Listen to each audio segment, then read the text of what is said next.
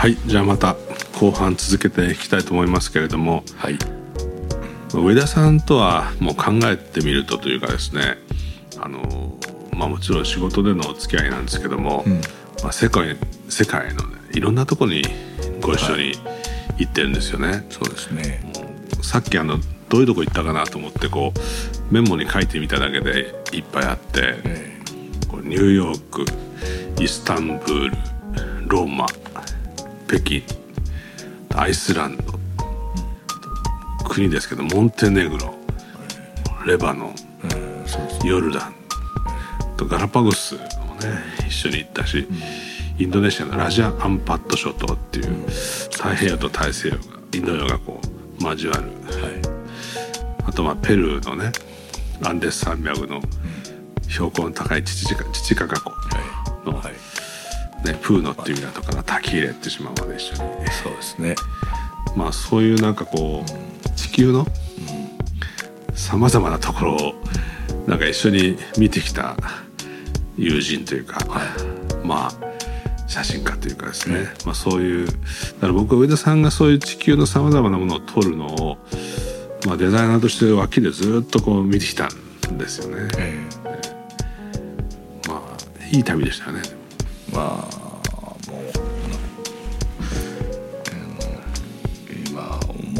けがえのないこう時間っていうか、うん、それも、まあ、全部鮮明に覚えているし、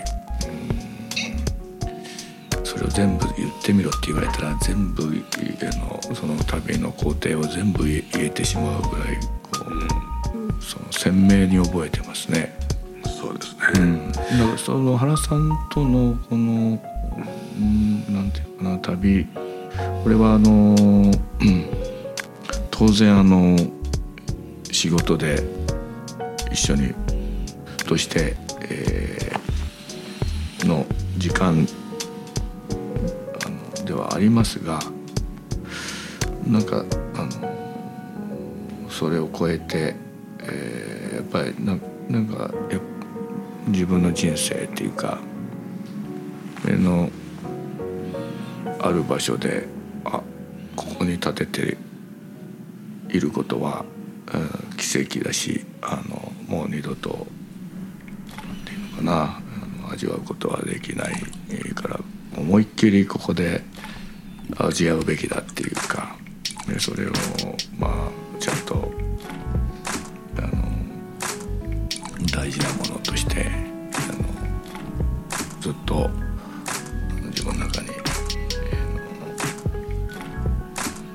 きたいっていうかそんなことをやっぱりあのいいつも思ってましたねそのそれは。移動中の飛行機であったりあの車の中であったりあの船の上であったり、うん、うん、なんかそんなすごい大事な時間でした。でしたし、まあこれはあの、まあ、宝物だなというふうに、うん、上田さんは写真を撮るのはもうあの生け捕りにするってね、いつも言ってて。だから本当にその目の前にある素晴らしいものを見れ見見て、うん、それを写真でこう生け捕りにする。だからもうそーっとこうなんか蝶々がいるとそれをこう手ですとこ撮るみたいに「撮れた!」っつって、うん、それを僕に見せるわけでこうやって「上さん撮れた!」とかで僕もそれを上さんの手の手のひらをそっと開けてもらって「あ撮れてる!」ってなんか、はい、でまさにそうですね、まあ、なんかそういうね。感じですよね、うん。まあ、一緒に取りに行くんですよね、うん、だからその上田さんをまあある意味では子供みたいなところがあるから、うん、取れると嬉しいんですよね、だからいつも「取れた!」原さん原さん取れたよっていうことですよね。まあ取る時もちょっとちょっとってこう黒いかぶりをね8バイ10の逆さまに映る映像をピングラーでいつも見ながらね、はい、はあってあの息を飲んで見る。そのやっぱり地球っていうのはまだ本当に素晴らしいところがいっぱいあるし、まあ、人も素晴らしいしね。まあ本当にそのやっぱりこの地球に生を受けたとすると何か見なきゃいけない場所っていうのがたくさんあるなと思いますよね。だからそういうことを考えてると不思議な縁の仕事もたくさん湧いてきて、うん、あのレバノンのね、ええ、ランドスケープアーキテクトから頼まれた仕事はまだ全く未完なんだけれども、はい、その自分がこれから作る仕事も取ってほしいし、うん。今まで頼まれたけども何にも作ることができなか場所があってその場所が素晴らしいのでその何も仕事をしなかったっていうことの証拠のためにその場所を取れとかいう話もあったりして、ヨルダンの、ね、月の谷っていう火星みたいな場所に行ってですね確かにここに人工物は作れないなっていうようなことを感じたりとか、ガラパゴスにいた時は上田さんはいつも透明人間みたいにならなきゃいけない。カメラを構えてカメラを構えると人も動物も構えてしまうからこっちは透明人間みたいにならなきゃいけないっていうまあおそらく椿の庭も透明人間になって撮ってたと思うんですけども、そうですね、ガラパゴスに行くと何にアクションどんなアクションをしても透明人間なんですこっちはね。うん。それ動物たちが人間がいるってことに対する何の構えもないから、鳥のヒナでもあれは不思議な体験ですよね、はい、全然こう僕らの存在がないくなるんですね、だからその人口っていうことを全く意識しないまま自然の中にいるっていう不思議な体験でしたねあれはね、うん、そうですね。あのあれはまさしく本当に不思議な体験でまあ動物っていうのは人間が近づくと危険を察知して、まあ、ある行動に出ると思うんですけどそそれが一切ないっていう。そうですね。あのこちらの存在っていうのを、えー、か彼らは、まあ、どうみど何者だと思って見てるのか分かりませんけどそのまんまの今まで僕らが現れてもそうそう今までと変わらない行動をするっていう不思議なそうですね、えーまあ、鳥もなんかこっちに向かって飛んできますからねそうですね。あとあのペルーにね一緒に行って父川港で船で一緒に行ってる時の時間っていうのがいまだに好きなんですけどね、うん、あのまあ標高の高いところだから空の色が青黒いんですよね。そうですね。まあだからその宇宙の黒が透けて見えてるんだと、うん、本当そう思うんですけどね。だからその青いなって言って青黒いなっていう、場合によっては星が見えるかもっていう青さで暗さでそれがこう湖面に映ってるから、うん、湖面の青の深さがね、うん、ちょっと青黒いんですよね。そうですね。そういうこう景色っていうのもあれは何かこうあのそのまま宇宙にこう、つながってるっていう、うん、そんな感じがしましたよね。そのあの青さっていうのは。その空のこの気持ちの良い青さっていう。じゃなくてね、そうですね、うん、まあそういうところにポツンとなんか滝入島っていう島があって、はい、本来はその標高でいうとその木とか花とか生えちゃいけない高さなんだけど、うん、結構花が咲き乱れていて、ね、あの不思議な島がありましたね。うん、例えばでもあの僕野村さんと、えー、いろんなところ行きながら、まああ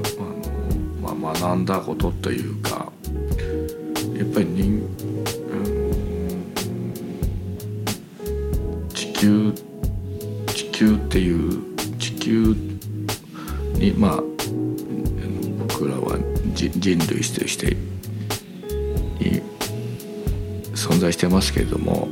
それ以外のもうだもう圧倒的なそういうあの、まあ、生き物であったり、えー、の植物であったり、えーまあ、当然その大大地っていうか、うん、もうここに本当にポツポツッとこういるだけで、まあ、なんか人間が全部支配してるように、まあ、さあの普段こう都会にいると思あの錯覚してしまうんだけどああいうところに旅に出るとですねそのああちっぽけなんだなっていうそれが結構大問題を起こしてんだなっていうあのちっぽけなあの存在がこう意外と大問題を起こしていてまあはどうなるんだろうみたいな、うん、でもそれももしかしたら大したことがないことなのかもしれないみたいな。そんな大きさをこう感じましたよね。まあ、人類は滅びるかもしれない。だけど地球にとってはそんなことは何のこともないっていう感覚がね、ありますよね。ありますね。で一方でまあそうやってその地球や世界の他の場所を見てきた目でですね、まあ、最近僕はやっぱり日本をもう一回あの見つめたいと思うんですよ。それは別にあのジャパンラバーとか日本に対する愛情っていうのもまあ母国で、うん、そこで生まれたんで、ね、あのなんかもう一回だだから椿の庭と同じような気持ちで、うん、あの日本のことを僕は見てる気がするんですね。で低空飛行っていうのを自分でやってて、まあ、上田さんに笑われそうな映像を自分で撮ってるんです。いやいやいやあ素晴らしいですよ。もう前にも言ったことありますけれども。いやいやまあだからまあ僕はすごく勇気を持ってね自分で撮って編集した映像を上田さんに「こんな撮ったんですけど」って何て言われるかと思う。ドキドキで。でもまあまあね基本的に上田さんが「ひどいですね」とはまあ言わないだろうとは思うんですよ。そのなんかあんまりそう思ってもね。だけどちょっと思い切って見てもらったりしてですね。いやいや本当に正直にああ素晴らしいなって。やっぱ原さんはこういうふうに世界を見てんだなって思ってもう僕なんかいらないよねって思い何思いました。いや。いらないよっていう言い方は変な言い方ですけども あのいやいやじもうもうまさしく十分に撮れているなって思いますよね。まあ、あれは映像を撮るっていうことじゃなくてねやっぱりまあ自分の目で見るっていう、はい、あの、はい、一つの研究活動みたいなもんなんでやっぱりまあ上田さんがそのここは自分で編集しなきゃいけないと思うのと同じようにあの僕もここをその写真家の人にお願いしてしまうとあの意味がないっていうかね、だからそこはもうよくわかりますよね。でやっぱりなんかこの今椿の庭と同じようになんかなくなろうとしてる感じがするんですよね。だけど一方でその日本が世界に、まあ、デビューしてというか世界に開いて150年間っていう時間があってまあ一生懸命、まあ、当時、まあ、東洋と西洋のある種の文化的文明的ギャップが一番あった時代に、まあ、国を開いてしまったので、まあ、西洋の流入っていうか怒涛のごとくやってきてしまったので、まあ、その混沌を携えて150年やってきたところもあり一方でそのちょうど真ん中ぐらいにですねその、まあ、第二次大戦に敗れてまあ焦土と化してしまった。だけどその後、まあ一生懸命復興して、まあ、しかしなんかあの高度成長の時に協力してしまった日本が、まあ、コンクリートで国土を固めるっていうことをやめなくなってしまってですね。でその工業社会も一つ、まあ、区切りがついて全く新しいあの社会や世界の状況になってにもかかわらずまだなんかそういうところにしがみついてる日本っていうのがあって、でもそろそろその、まあ、150年経った段階でその本来持ってるこの国のねあのなんだろう財産っていうか、うん、まあそういうものを、まあ、美意識資源っていうふうに言ってしまうとなんかもうたなんか寂しいんですけどね、まあ、そういうようなものがでもあるような気がするんですよ。うん、まあ、それは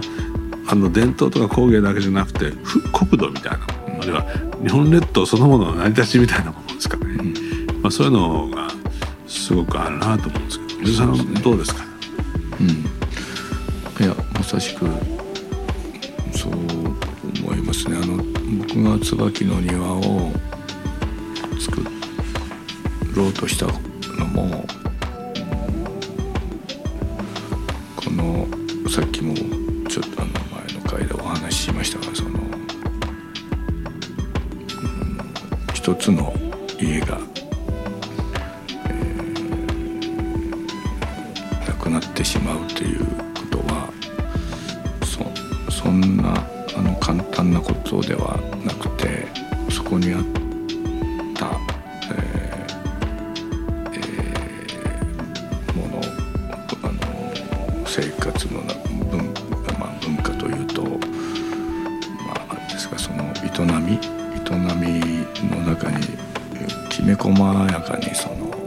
んな美意識が、うん、まあ、日本家屋独特の障子の光であったり畳であったりとか、えー、食器であったりあのそこでしかまあそこでしか似合わないような、まあ、あのいろんな道具そこでしか使えないものが随所にって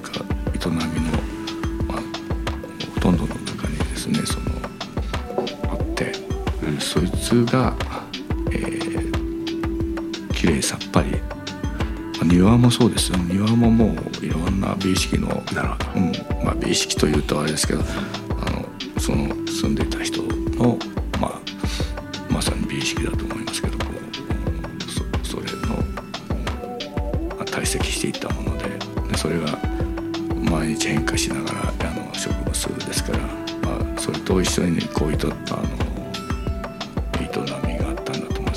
がごっそりとなくなるということは、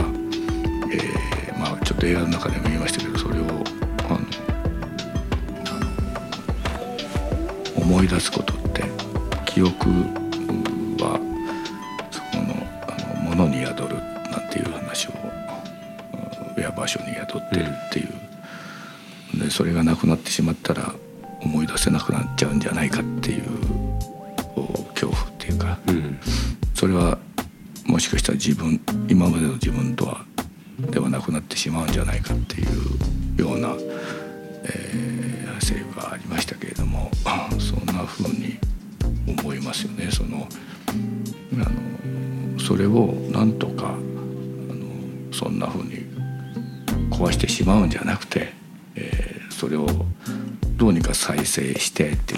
いうか今の、うん、また生活の中で取り入れて、えー、やっぱり日本のこの気候とか風土の中で一番こう穏やかになんていうかなこう心地よく住める家って作れるんじゃないかとか受け継いでっていうような思いもあって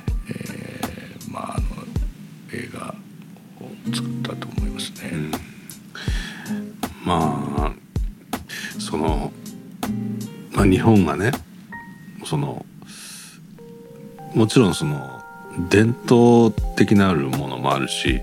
そのもともとその、まあ、日本列島がね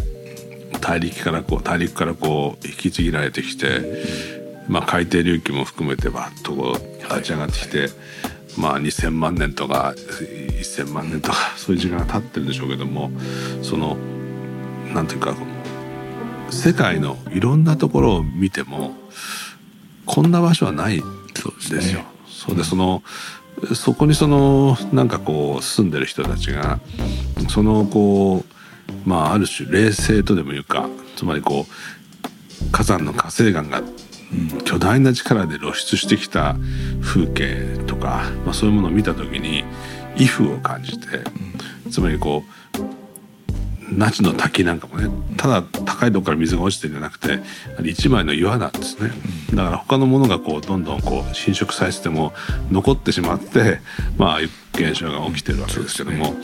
だそのこう偉業なすその岩のその巨大さとか、あるいはその自然というその人為では到底及ばない何がしかのものがあのその谷にもなんか森にもあってでその森の深さっていうのもねその、まあ、買っても買ってもまた木が生えてくる、まあ、非常にその旺盛な森が国土の大半を占めていて、うんはい、まあ、至る所で、まあ、火山ですから温泉が湧き出してて、うん、でまあ国土の大半山だから、うん、まあ至る所にもう本当にそのヘチマの筋のように川が流れてるわけですね。うん、で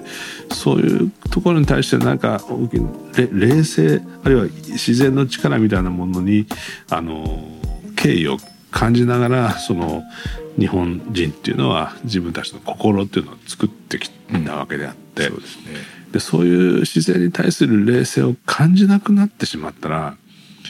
もう日本人じゃなくなるんですよ、うん、きっと、うん、そうですね。それは何かこう庭をなくしてその庭に宿ってた記憶をなくしてしまう絹子さんと同じことがあの日本人にも起こりうるわけで、うん、なんかそういうことをもう一回ですね、うん、それは起こっているような気がしますよね、うん、あの目の前からやっぱりそういうそういうあのや宿っていたあいつもそれを思い出させてくれていた。あのそこに立てばそれを思い出すとか感じるとかっていうことが目の前からなくなってしまったら、うん、やっぱり思い出すあの手がかりっていうのを失うわけですからそれはある時間が経てば本当に今原さんがおっしゃったようなことに、まあ、まあ当然なっていくだろう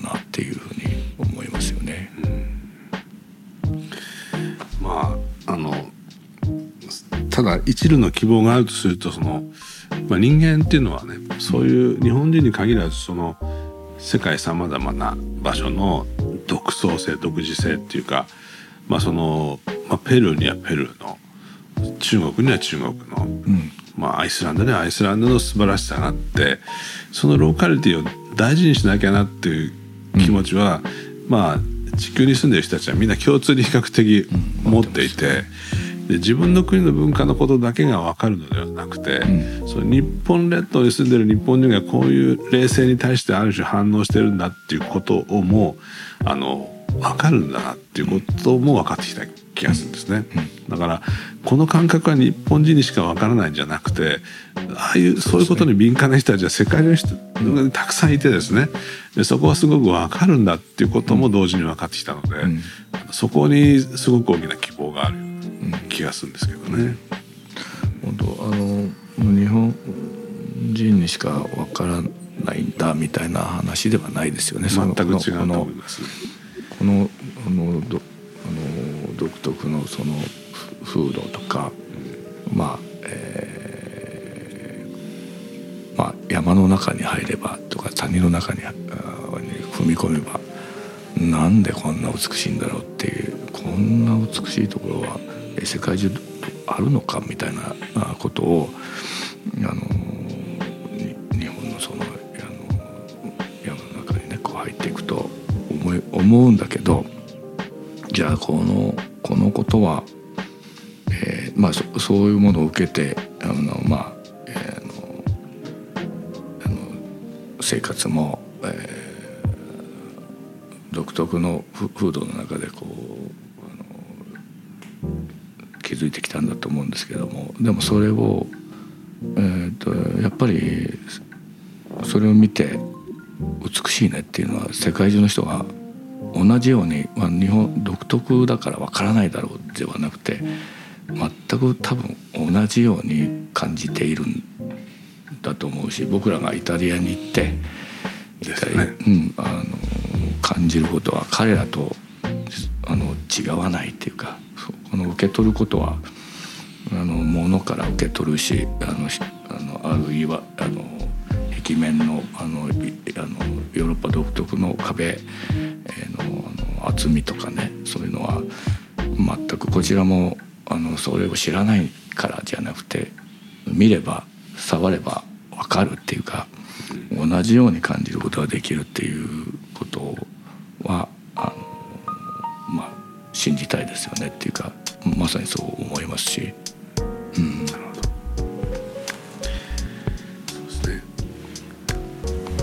キャプテン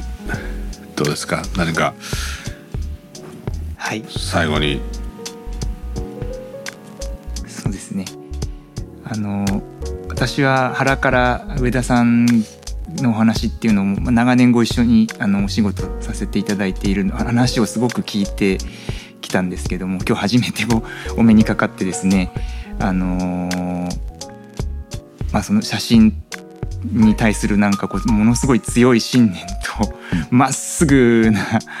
あの姿勢にですねちょっと僭越なこと言いますけども正直圧倒されました。ですね。でそんなあの感じなんですけどもあの上田さんの「椿の庭」の映画を拝見したりですね、はい、あと、まあ、写真集でもその私がいろいろ拝見したんです。アットホームっていう写真集作られたりしてたと思うんですね。であのすごくそのご家族家族っていうものに対する強い関心というか意識みたいなものを持たれてるように感じたのと、うん、あとまあすごくその家族っていうものに対してのなんていうかととっても優しい目線みたいなものをあの私はすごく印象的に感じたんですがあの、まあ、こうやってリアルに お話をさせていただくきっかけなんでちょっとずうずしいこと聞いちゃうんですけどもあの上田さんのそのご家族とかそのお子さん、まあ、4人お子さんがいらっしゃるって聞きましたけども、えっとまあ、どんなふうにまあ、今日本が今後どうなっていくのかみたいな話もありましたが、お子さんをこう育ててこられる中でなんかこうだ大大切にしてきたこととかなんかその、うん、そそういうところっていうのを少し伺うことはできますか？あのあの4人って結構大変なんですよね。あの特にこう小さい頃は俺は眠れないんじゃないかっていう眠らせてもらえないんじゃないか。でも明日撮影あんだけどっていう中であの夜中に泣いてあの抱っこしてこうあの寝ぼけながらこう体揺らしてこうやってたことをよく思い出しますけれどもとにかくあの大変だっていう感じでずっとあのでも結構嬉しいっていうかそのあの大変なんだけどあのこれ一人でもし暮らしてたらこのこういうことをもし一切知らなければこれはどういった人間今自分はどうどういったことになってんだろうと思ってあのずっと過ごしながらある種あの感謝するっていうかこの状況その大変な状況あの大変っていうかう嬉しいのか、まあ、あの大変と嬉しいが同居してあのもうはちゃめちゃというかあの自分の時間なんて探そうと思ったらもうこれはもう仕事に行くしかないっていうあの そこがもう自分の時間みたいなあの家にいるのはもうとにかくあのそんなことを思う暇もないっていうかあのそれはあの妻の方もそうだったと思うんですけれどもそんな中でそのまあ今思うのは感謝やっぱりするしかないなってこのこういう状況をで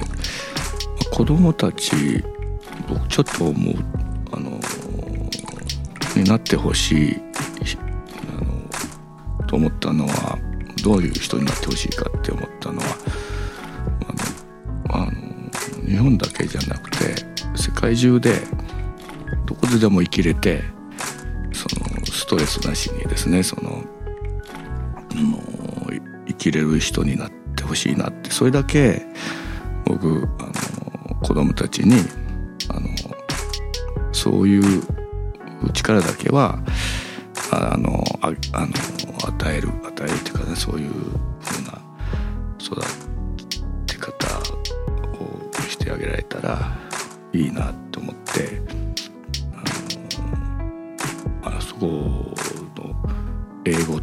かねあのあのでも母国語やっぱり日本日本語がやっぱりちゃんと喋れないとあの外国語もちゃんと喋れるあのあの中身のあるまあ心のある言葉なんて喋れないと思うので、まあ、そういう意味でこうあの心を裂いたっていうかあのそんなことをあの思い出しますね。はい、まあ、今も子育てあのまだ続いてるんですけど、はい、はい、そうですね。まあお子さん伺うとそのお子さんもちろんあのすごくあのお子さんにも当てはまるんですけどまあこのあと私たちも含めてあの、まあ、どこに行ってもストレスなく生きられるこう、うん、あのなんていうんですか意識っていうかっていうのはあの私たち自身にも あのちょっと言い聞かせて学びたいとこだなっていうふうに今思いました。ありがとうございます。はい。じゃあそろそろまあ時間が来てしまいましたけれども、あの今日は上田さんから大事なお話を伺いました。まあ僕は上田さんとはまだまだね、あのまあ仕事していきたいし、ぜひ監督デビューをされた上田さんですけども、はい、まあまだ見ない場所にですね、えー、これからもまたご一緒させていただきたいと思っております。えー、こちらこそとにかく僕は写真でこうまあ今からも生きていきたいし、えー、写真を通して世界と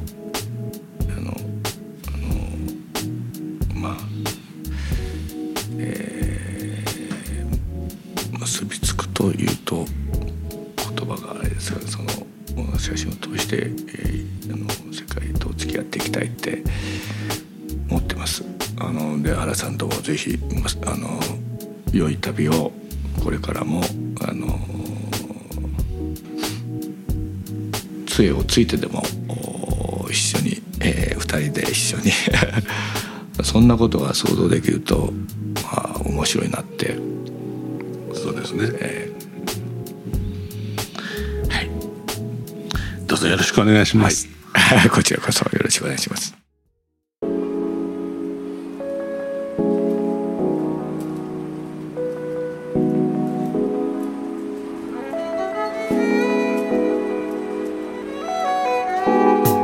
低空飛行は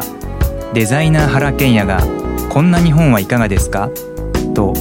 えりすぐりのスポットを紹介するウェブサイトです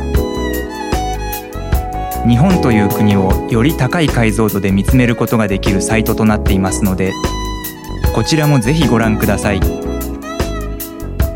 低空飛行ポッドキャスト最後までお聞きいただきありがとうございました次回もどうぞお楽しみに。